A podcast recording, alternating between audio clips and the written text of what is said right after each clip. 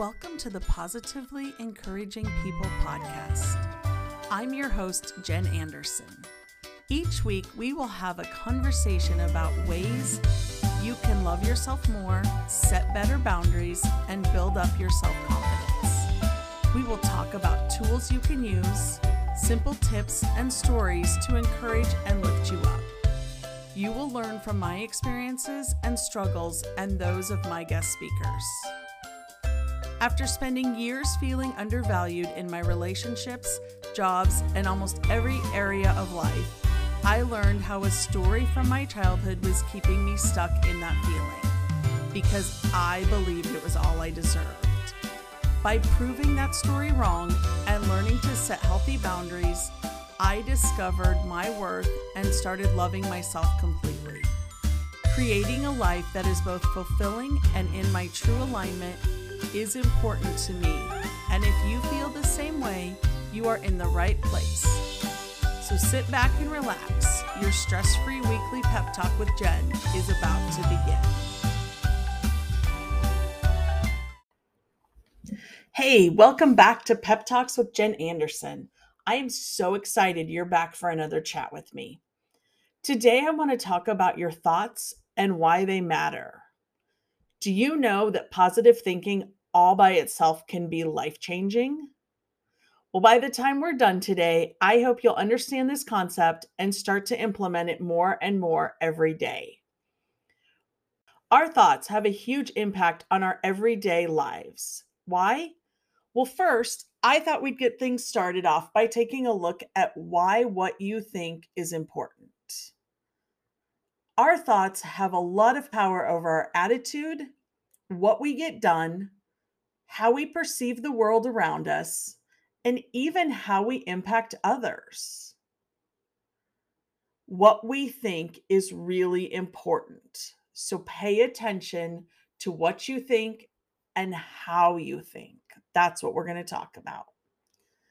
So the first thing is is I want to challenge you to pay attention to your thoughts that you have the most.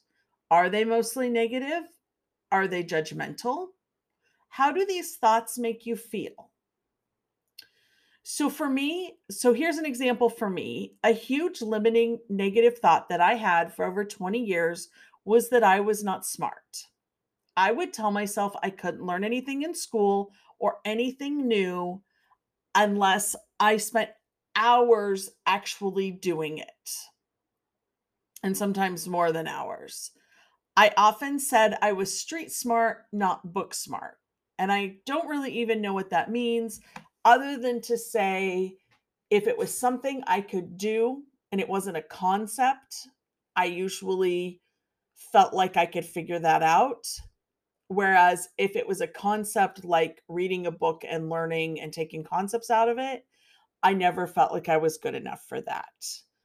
Um, and that thought, that thought of not being book smart and not being able to understand concepts kept me from getting decent grades in high school because I didn't apply myself. And I felt like when I would, I would get the same grades as when I did try.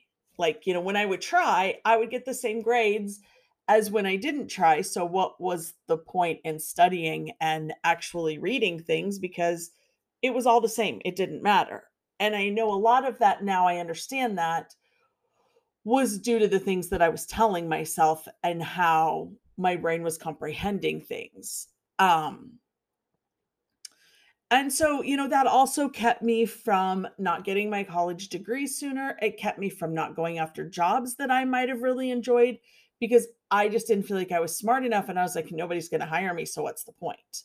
And that's a really, really negative thought to keep in your head. What's the point?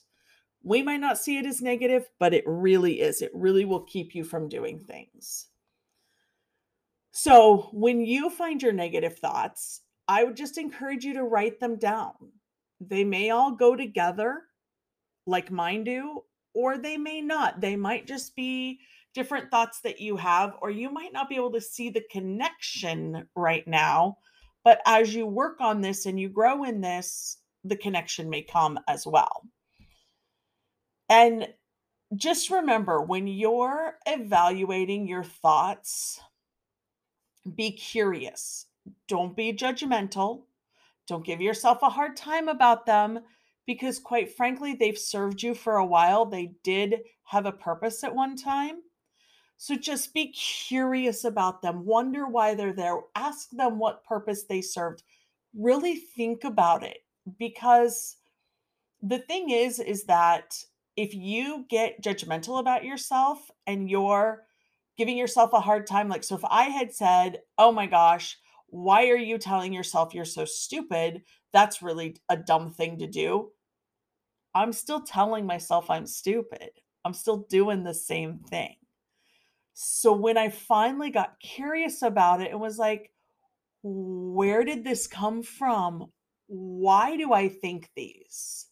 I started noticing how many times in a day I had those thoughts. It was several. I started noticing how they made me feel. There was a story that popped up around them. And I'm not going to go into that story today. I've probably already told that story on this podcast, and I will probably tell it again many, many other times. Um, and it's also in all of the coaching that I do. That's it's the story that got me to where I'm at. And so I just had to notice what was coming up around them and be curious and allow myself. I almost had to grieve that part of me. Like, even though it was something that needed to go away in order for me to become the person that I am right now, I kind of had to grieve it and let it go. And that was okay. I was I was okay with that. You know, so I'm encouraging you to do the same. Think about those thoughts you have. Think about how many times in a day or a week you think them and what comes up around them for you. Is it a story that you're telling yourself, or are there images that pop up in your mind that might be from something that happened to you when you were younger? It's okay. It's all okay. Just let yourself feel it and let yourself be a part of it. So, we like to think of our mind and the thinking that we do as something isolated and separate from our body and our environment.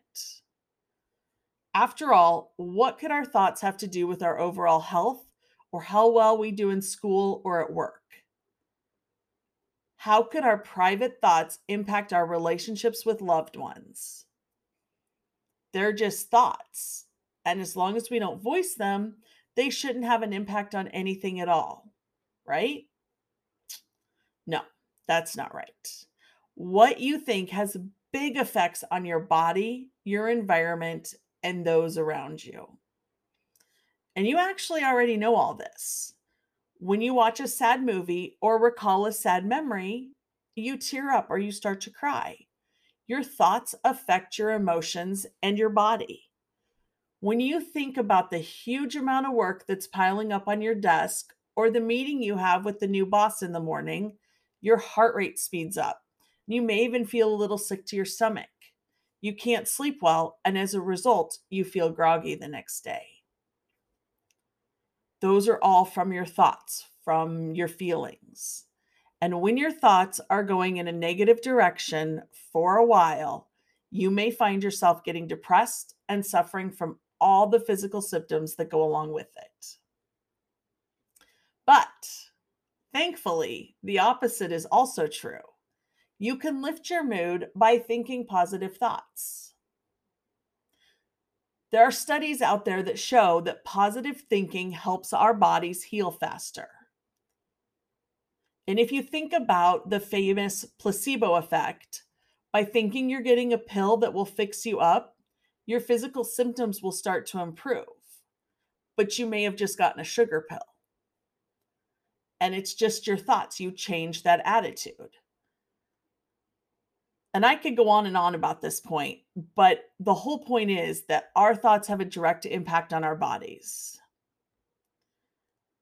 How you think and what you think also affects those around you. So if you think back on a time when you had a boss or a teacher who was always in a good mood and had nothing but positive things to say. And they kept the work environment light and fresh. And even if things went wrong, they were never really horrible. Now, flip that to where you had a boss or a teacher who was always saying something bad was going to happen. They were always waiting for the other shoe to drop. There was always something to criticize. And things did. And when things did, it was like the end of the world and it took forever to fix. That's the difference. That's the difference between positivity and negativity, negativity and your thoughts. So, are you starting to understand how and what you think is important and the true impact it has? I hope so. So, I want to focus now a little more on the power and the importance of positive thinking. So, did you know that you can do and accomplish anything you think you can? You may not do it perfectly, and at least not on your first try, but you can do it. And once you start to recognize the truth in this statement, you can start to live your life by it and it can have a huge impact. And you've actually seen this in action lots of times too. You see it in preschoolers who are told by their dad that they can ride a bike without the training wheels. You see it in athletes who run faster, jump higher, and accomplish more now than ever because they see themselves doing it before they approach the start line. You see it in your friend or neighbor who sets out to build an internet side business and create something valuable out of nothing. When you train yourself to think positively, you increase the opportunities that open up to you. It makes you more confident and causes you to say yes more often when those opportunities knock on your door. Positive thinking can make you more successful. So let me go back to my example of not feeling smart enough. One day in my mid 30s, after thinking about going back to school many times, I finally heard someone close to me when they said how smart I was and that I had options. And something just clicked with me. This person had told me this for years, but something hit me. And it was time for me to go back to school and get that business degree that I had thought about for 20 plus years. I knew that was going to be my best route of action at that time. So this was, gosh, this was almost 10 years ago already that I decided to go back to school. And I was still not completely sold that I was smart enough. I still thought I was going to fail. I was actually pretty convinced I was still going to fail. But I knew I was never going to do anything different if I didn't go give it a try. So, what I did was I gave myself a quick win. I knew that accounting was a course that I had taken in previous attempts and always did at least relatively well at. So I was like, hmm, it's been a while, but I'll bet I can do it. So I took one class, went in, jumped in with one class, and um, did well, got an A. And for me, an A equates to smart. It's just how my brain was working at the time. Wouldn't say it equates that way anymore, but at that time it did. So I just continued to build off of that. And the next quarter, I took two classes and so on. And before I knew it, I not only had my associate's degree, but I also had a bookkeeping certificate and I had options. I didn't have to stay at a job where I felt unappreciated by some, not really my my immediate boss, but by some others. I didn't have to feel like that was the only thing I could do.